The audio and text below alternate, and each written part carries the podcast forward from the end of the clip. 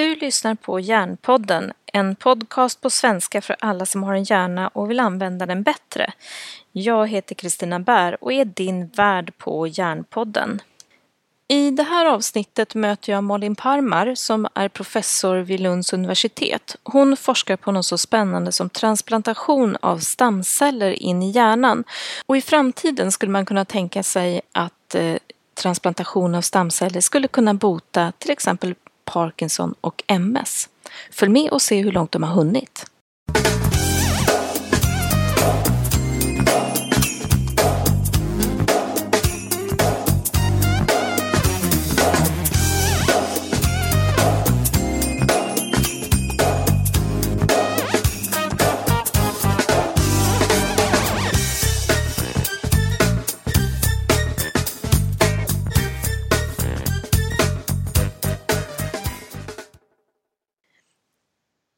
Välkommen till Hjärnpodden. Idag har jag med mig Malin Parmar som arbetar i Lund.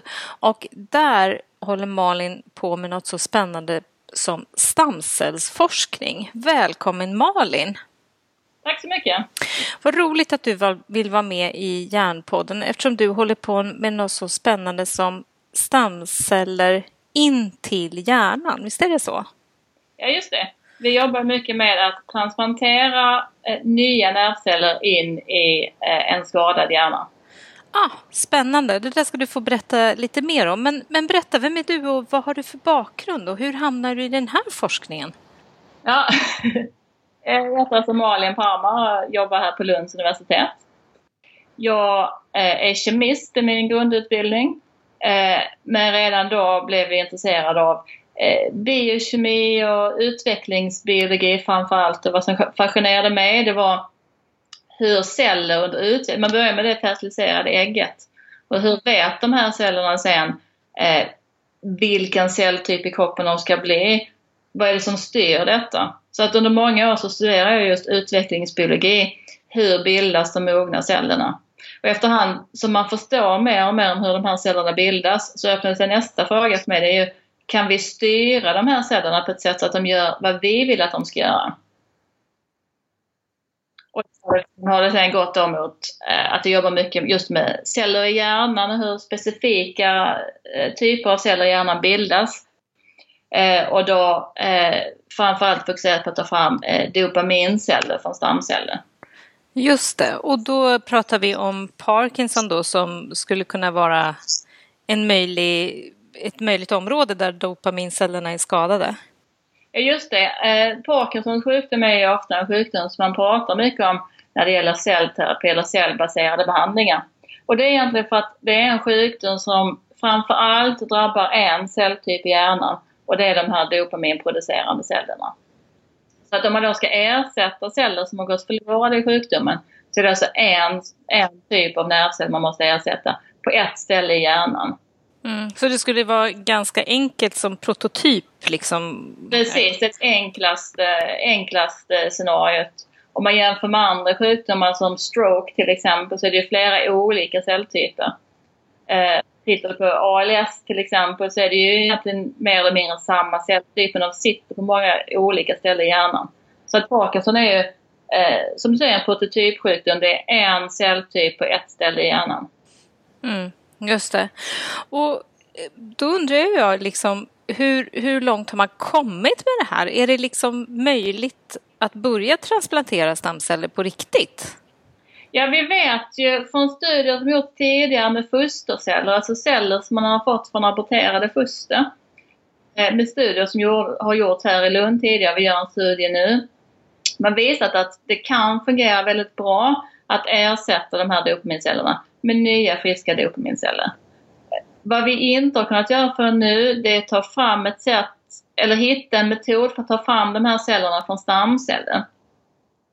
Och det har min grupp jobbat med under många år och vi har tillsammans med många andra forskare runt om i världen de senaste 5 åren gjort många och stora framsteg vilket gör att vi nu är väldigt, väldigt nära våra första kliniska studier.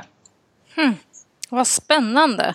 Så det innebär att liksom från att nästan bara vara en pappersidé så är ni nästan framme till att det skulle eventuellt kunna finnas en behandling? Ja, idén har ju funnits ganska länge, för det var ju på slutet av 80-talet och början av 90-talet som de här celltransplantationerna gjordes i Lund. Och redan då så visste man att det här kan ju fungera jättebra, men av många anledningar så går det inte att använda de här fostercellerna. Och framförallt så finns det ju väldigt begränsad tillgång. Så redan då visste man att man behövde ta fram en förnybar källa till celler och vända sig då till stamceller. Då på mitten av 90-talet. Det visade sig att det var svårare än vad man trodde att hitta rätt sorts stamcell och rätt sätt att styra de här stamcellerna. Så det är först nu vi kan göra det. Mm. Men då tänker jag så här, när man transplanterar andra organ i kroppen, då har man ju en massa immunceller som ger sig på det där nya organet. Det blir en sån här graft versus host och host versus graft och en massa reaktioner. Hur blir det med det här när man sätter in en stamcell? Ja, hjärnan är ju vad vi kallar immunprivilegierad. Så kroppens immunförsvar har inte riktigt samma access till hjärnan som de har till övriga delar av kroppen. Det gör att de här cellerna är ganska skyddade. Så att när man transplanterar in dem så bryter man den här blod-hjärnbarriären som är den barriär som skyddar hjärnan. Så under det första året så måste man behandla de patienter som får ett transplantat med immundämpande medicinering. På samma liknande sätt som du får en ny njur eller ett nytt hjärta. Men sen efter ungefär ett år så kan man ta bort den här behandlingen. Och då sitter cellerna skyddade och kan då överleva. Vi har sett exempel här i Lund där cellerna har överlevt upp till 24 år efter transplantation. Och då alltså 23 av dessa utan immundämpande behandling. Vad coolt. Så att där kan man säga att det är som normalt sett i hjärnans så att säga, risk att man inte har så mycket immunceller. Men om man får in bakterier in till hjärnan i hjärnhinnorna så blir man ju väldigt, väldigt sjuk. Men om man stoppar in celler så är det här en fördel med att det finns en blod-hjärnbarriär. Det skyddar ju de celler man har transplanterat. Ja, precis. Ja, just det. Vad coolt. Nu måste jag bara få lägga in en passus. För att det som du berättar att du har hållit på med, det här med fosterceller och hur de utvecklas till olika typer av celler i kroppen. Det har varit mitt främsta skäl till varför jag läste till läkare. Jaha. Det har varit ända sedan jag var sådär ett och ett halvt år så har jag varit intresserad av hur människor blir till. Ja, det är superspännande. Ja, visst är det. Det är helt grymt. Och då när jag läste cellbiologi någon gång där i antiken för väldigt länge sedan, då fick man ju lära sig att var det 16 celler så var liksom alla, 8 celler, då kunde man ju liksom ta en cell och det blir 2 foster. Men sen ju fler delningar man har, desto sämre blir det ju, för då har de redan börjat differentiera sig. De börjar bli liksom specifika redan när de är kanske 32 celler. Just det. Och det där har ju fascinerat mig oerhört. Hur 17 vet cellerna att de ska bli en nervcell och inte en hudcell? Ja, det vet man väl inte riktigt fullt ut än. Men det är helt rätt i att de här första celldelningarna, där har ju cellerna samma potential. Alltså de kan bilda alla celler i kroppen. Men ganska tidigt så blir det ju restriktioner i vilka celltyper de kan bildas. Och tidigt är det då att man segregerar det som bildar själva embryot och det som bildar moderkakan till exempel. Och sen sker nästa segregering i vad vi kallar gastrulering, där man skiljer då de 3 groddbladen åt. Och kommer man då i ektodermet så kommer det ju bli en nervcell eller en hudcell. Sen så har man då sett utvecklingen som en serie restriktioner egentligen i cellens potential. Mm, så att när cellen har fått min förklaringsmodell för att jag skulle kunna få in det här i min förståelse var att om man är en cell som ligger ytterst i fostret eller i embryot eller man ska säga, så kommer det vara mindre tillgång till vissa näringsämnen eller mer tillgång till vissa näringsämnen, och därför så kommer det kunna bli en viss celltyp. Så enkelt har jag förklarat det för mig själv, men Ja, inte bara näringsämne kanske, utan även signaler som styr den här celldifferentieringen. Ja, just det. Signaler från andra celler helt enkelt. Man har olika tillgång till olika signaler. Ja, just det. Det här är ju helt magiskt och det har du hållit på med. Ja, men nu kan man säga att det här är helt vänt upp och ner de senaste åren, för att nu visar det sig att man kan programmera om celler. Och det gör jag också väldigt mycket i mitt labb. Och det första stora upptäckten var väl Shinya Yamanaka som fick Nobelpriset nu för ett par år sedan, som visade att man kunde ta en mogen cell, en hudcell till exempel. Och sen kunde man genom att tillsätta 3 gener och programmera om den till den här väldigt tidiga stamcellen, som vi kallar den pluripotenta stamcellen, eftersom den kan göra sen alla celler i kroppen. Så då kan man ta en hudcell, programmera om till en stamcell och sen differentiera den till exempel en nervcell eller en blodcell och så vidare.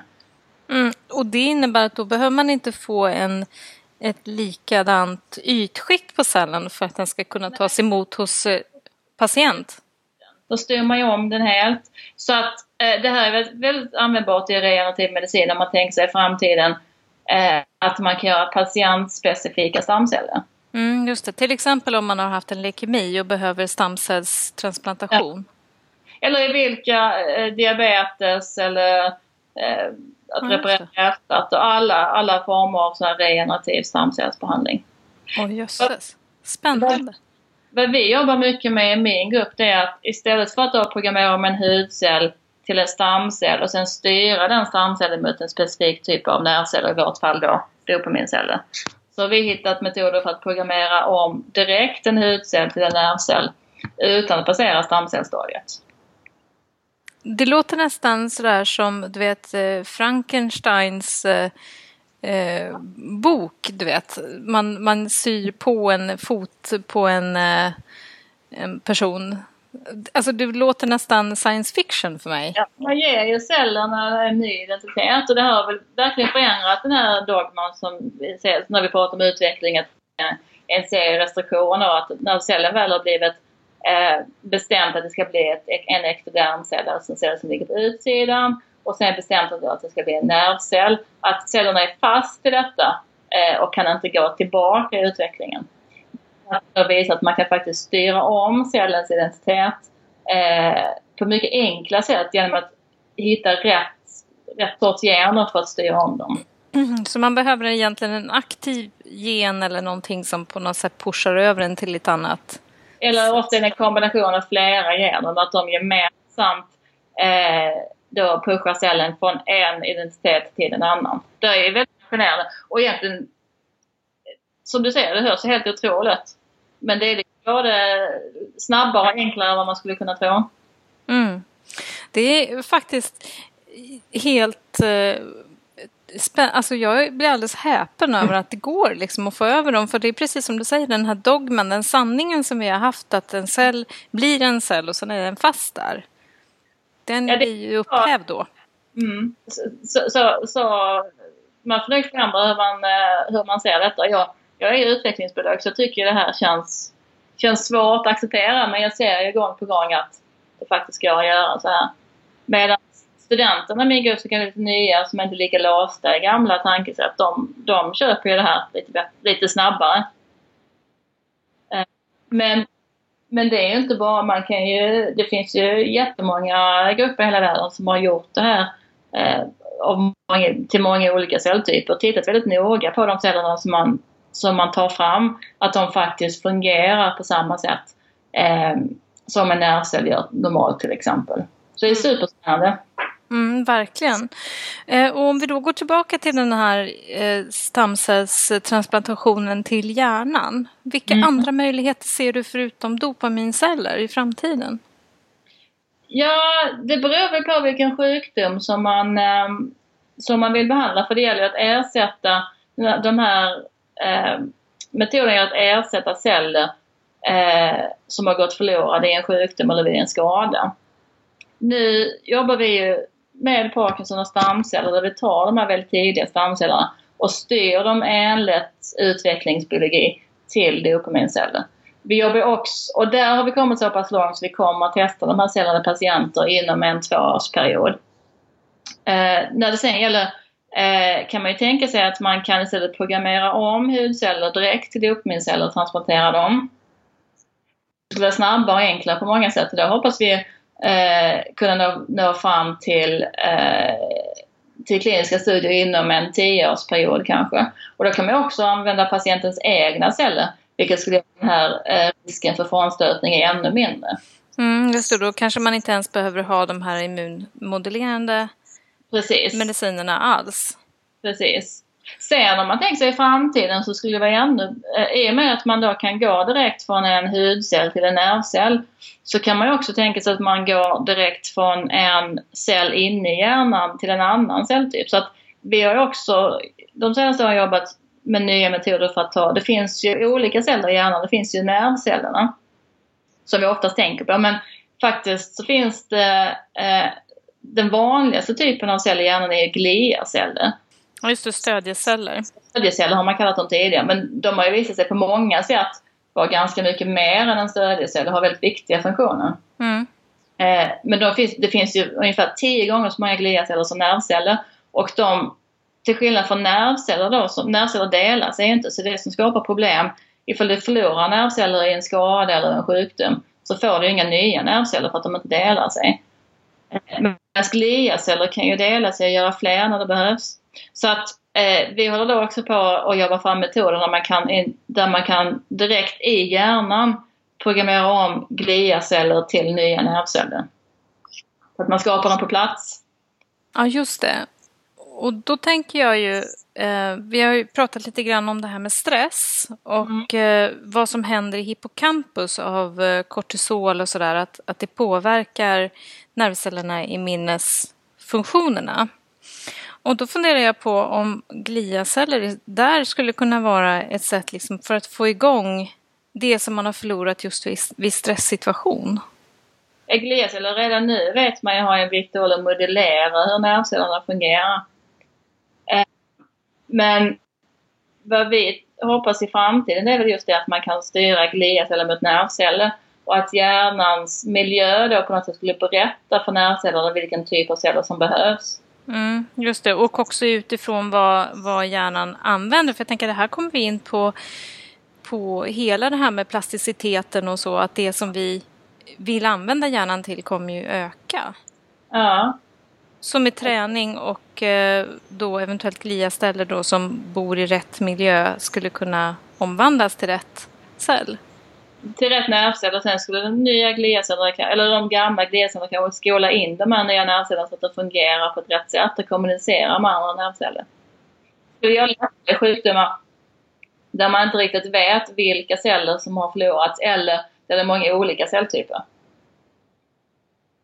Det kanske man kan få nytta av hjärnans miljö där för att känna, det här ligger ju långt i framtiden men och det finns mycket forskning kvar, men det är ett intressant koncept att reparera hjärnan med de celler som redan finns där.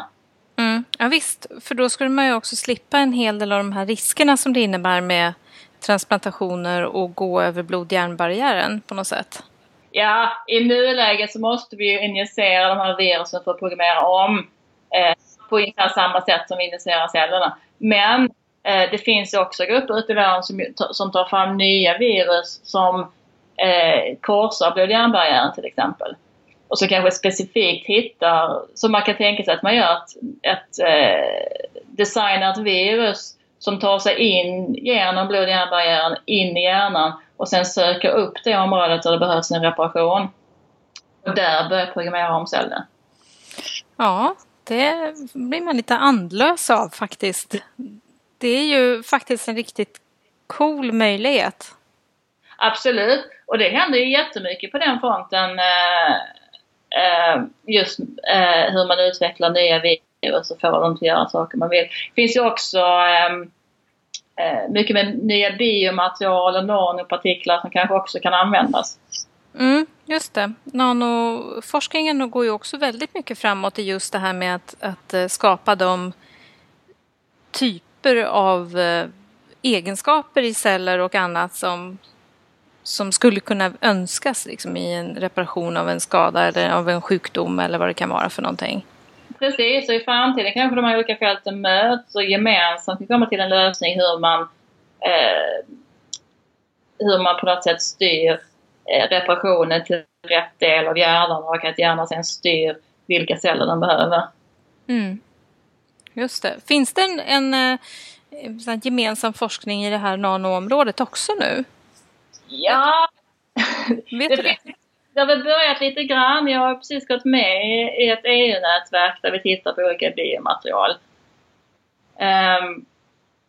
Så jag måste säga att just nu vet jag ganska lite om detta. Men vi började nu 1 januari i det här nätverket. Så att, jag hoppas att om några år så ska jag veta mycket mer. Men det är fortfarande så att de här fälten är relativt skilda från varandra. Och sen finns det vissa samarbete mellan fälten. Men i framtiden kommer det att bli många fler och närmare samarbeten med gemensamma mål då, till exempel. Mm, precis. Med andra ord så har jag anledning att prata med dig om ett par år igen i podden. Ja! Eller hur? När vi får lite mer kunskap i hur man skulle kunna möta olika forskningsfält också. Ja, absolut, det är jätteviktigt att de olika fälten möts. Just att man tar fram att det gemensamt blir till något helt nytt. Mm, precis. Så vad är det som du ser som de största utmaningarna med att få den här forskningen att gå framåt? Ja, det är väl egentligen kanske för mig... Jag tycker att den största utmaningen är väl egentligen att förstå. För nu försöker vi gå in och skapa nya nervceller för att reparera hjärnan vid olika sjukdomstillstånd. Mm. Men vi förstår ju egentligen inte så mycket om de här sjukdomarna. Hur de uppkommer, vad effekten är, vilka områden av hjärnan påverkas och så vidare. Så att jag tror att den stora utmaningen ligger egentligen att förstå mer om sjukdomen och sjukdomsförloppen. Så att man sen kan designa terapier som är ännu bättre än de vi gör idag. Mm, så man kan säga egentligen det du säger, mer grundforskning på olika typer av sjukdomar i hjärnan som ALS, MS. Och Parkinson, och vi vet ju väldigt lite om hur Parkinson uppkommer och hur det sprids. Och varför det kommer, ja. Så att alla de här sjukdomar behöver vi tidigare och bättre diagnoser, förståelse för sjukdomsförloppet. Och sen då kopplar det till mitt fält med att utveckla nya terapier. Mm, just det. Tillsammans måste man ju jobba på det här så att man kan utveckla nya behandlingar i framtiden. Och helst ska man ju då koppla det till tidiga diagnoser så att man kan behandla innan man har fått så mycket symptom på sjukdomen till exempel. Mm, just det, så det handlar om någon form av markör för det. Till exempel, ja. Mm. Och det är någon som jobbar med biomarkörer till exempel. Just det. Jag hade ju ett samtal med doktor Winblad angående Alzheimer ganska nyligen. Och där, han var inne också på samma sak, det här med att tidig diagnostik av Alzheimer behövs. För att vi ska kunna sätta in den behandling som man nu forskar fram. Och då måste man ju också förstå vilken behandling som behövs för att just nu... Så jag tror att de här forskningarna måste ske parallellt och sen länkar man samman allting till slut. Mm. För att egentligen är ingen poäng att göra en tidig diagnos om det inte finns en bra behandling. Ja, precis. För att annars så blir det nästan oetiskt att veta att man har en sjukdom som man inte kan behandla. Ja, det kan ju skapa mycket problem det också. Ja, verkligen. Verkligen. Spännande, Malin. Finns det någonting annat som du skulle vilja skicka med till våra lyssnare? Som angående den här forskningen som jag inte har frågat dig om. Nej, men det är väl lite grann att inse att det här är ett forskningsfält som rör sig oerhört snabbt framåt. Vi lär oss jättemycket hela tiden. Men att det tar väldigt lång tid att utveckla nya terapier. Mm. Man måste vänta tills man vet att det är säkert och att det är effektivt. Mm. Så att det finns goda hopp om att vi kan se det här i alla fall under din och min livstid? Absolut. Ja. Absolut. Ja, men att det kommer ta lite tid innan man har radat upp i vilka vilka steg det här ska ske och när kanske hos varje individ? Ja, det är väl tyvärr så i stamcellsfältet att det finns ju väldigt mycket hopp kring stamceller, har funnits länge. Mm. Och det finns också väldigt mycket kliniker som säljer stamceller. Det är ju inte vetenskapligt bevisade behandlingar. De klinikerna går ut på att tjäna pengar. Inte behandla patienter. Så man måste vänta tills vetenskapen är fatt så att vi kan skynda fram så snabbt det går, men ändå på ett sätt som gör att det blir bra behandlingar till slut. Man måste ha tålamod, och det här med att det går snabbt, jag tycker att det går jättesnabbt i fältet just nu, men jag förstår ju också att om man sitter där och är i behov av en behandling att man tycker det går alldeles för långsamt. Mm. Ja, precis. Det är den här paradoxen av tid. Det beror ju på vad man har för behov som styr hur man tycker att det går. Om det går fort eller långsamt. Precis. Precis. Mm. Superintressant, Malin. Och om man vill ha tag i dig så finns du på Lunds universitet. Visst stämmer det? Just det. Mm. Jättebra. Och jag vet att det går att få tag i dig på hemsidan via Lunds universitet. För jag har provat. Så jag lägger ut en länk dit. Googla Malin Parmar, Lunds universitet, så dyker det upp. Mm, jättebra. Supertack Malin för att du har varit med i Hjärnpodden och bidragit med all din kunskap och framförallt all science fiction in i programmet. Det är ju helt fantastiskt. Ja, det gäller att ha ett öga in i framtiden så att man kan... så man ser vad som kommer framför en, så att man kan liksom forska i nuet, men alltid med liksom en liten glimt in i framtiden så att man har någonting att jobba mot. Ja, verkligen. Och det gör ju verkligen du. Du jobbar ju med att skapa framtiden också. Ja. Mm, eller hur? Det kanske görs lite pretentiöst, men jag hoppas att med min forskning kunna bidra till nya och bättre behandlingar i framtiden. Ja, verkligen. Lycka till med det, och sen får vi se om vi får anledning till att prata nanoteknik också om ett par år eller så. Absolut. Mm. Tack så mycket för att jag fick vara med. Tack så mycket. Tack, hej. Det här var det 59:e avsnittet från Hjärnpodden, och intervjun var med Malin Parmar som är professor på Lunds universitet.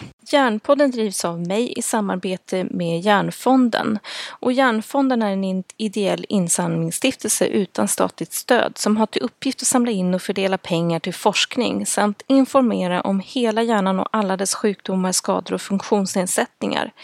Hjärnfonden är helt beroende av gåvor och testamenten från privatpersoner och av företagssamarbeten.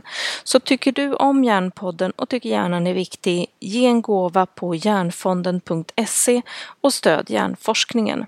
Glöm inte att skriva Hjärnpodden i gåvan så vi vet var gåvan kom ifrån. Vill du ha kontakt med mig efter programmet så mejlar du till kontakt@hjärnpodden.se. Jag passar även på att verkligen tacka för alla personliga meddelanden och berättelser som ni skickar till mig. Jag försöker svara på alla som jag får så snabbt jag hinner. Det är verkligen en förmån att få inblick i så många människors liv och berättelser. På återhörande i Hjärnpodden.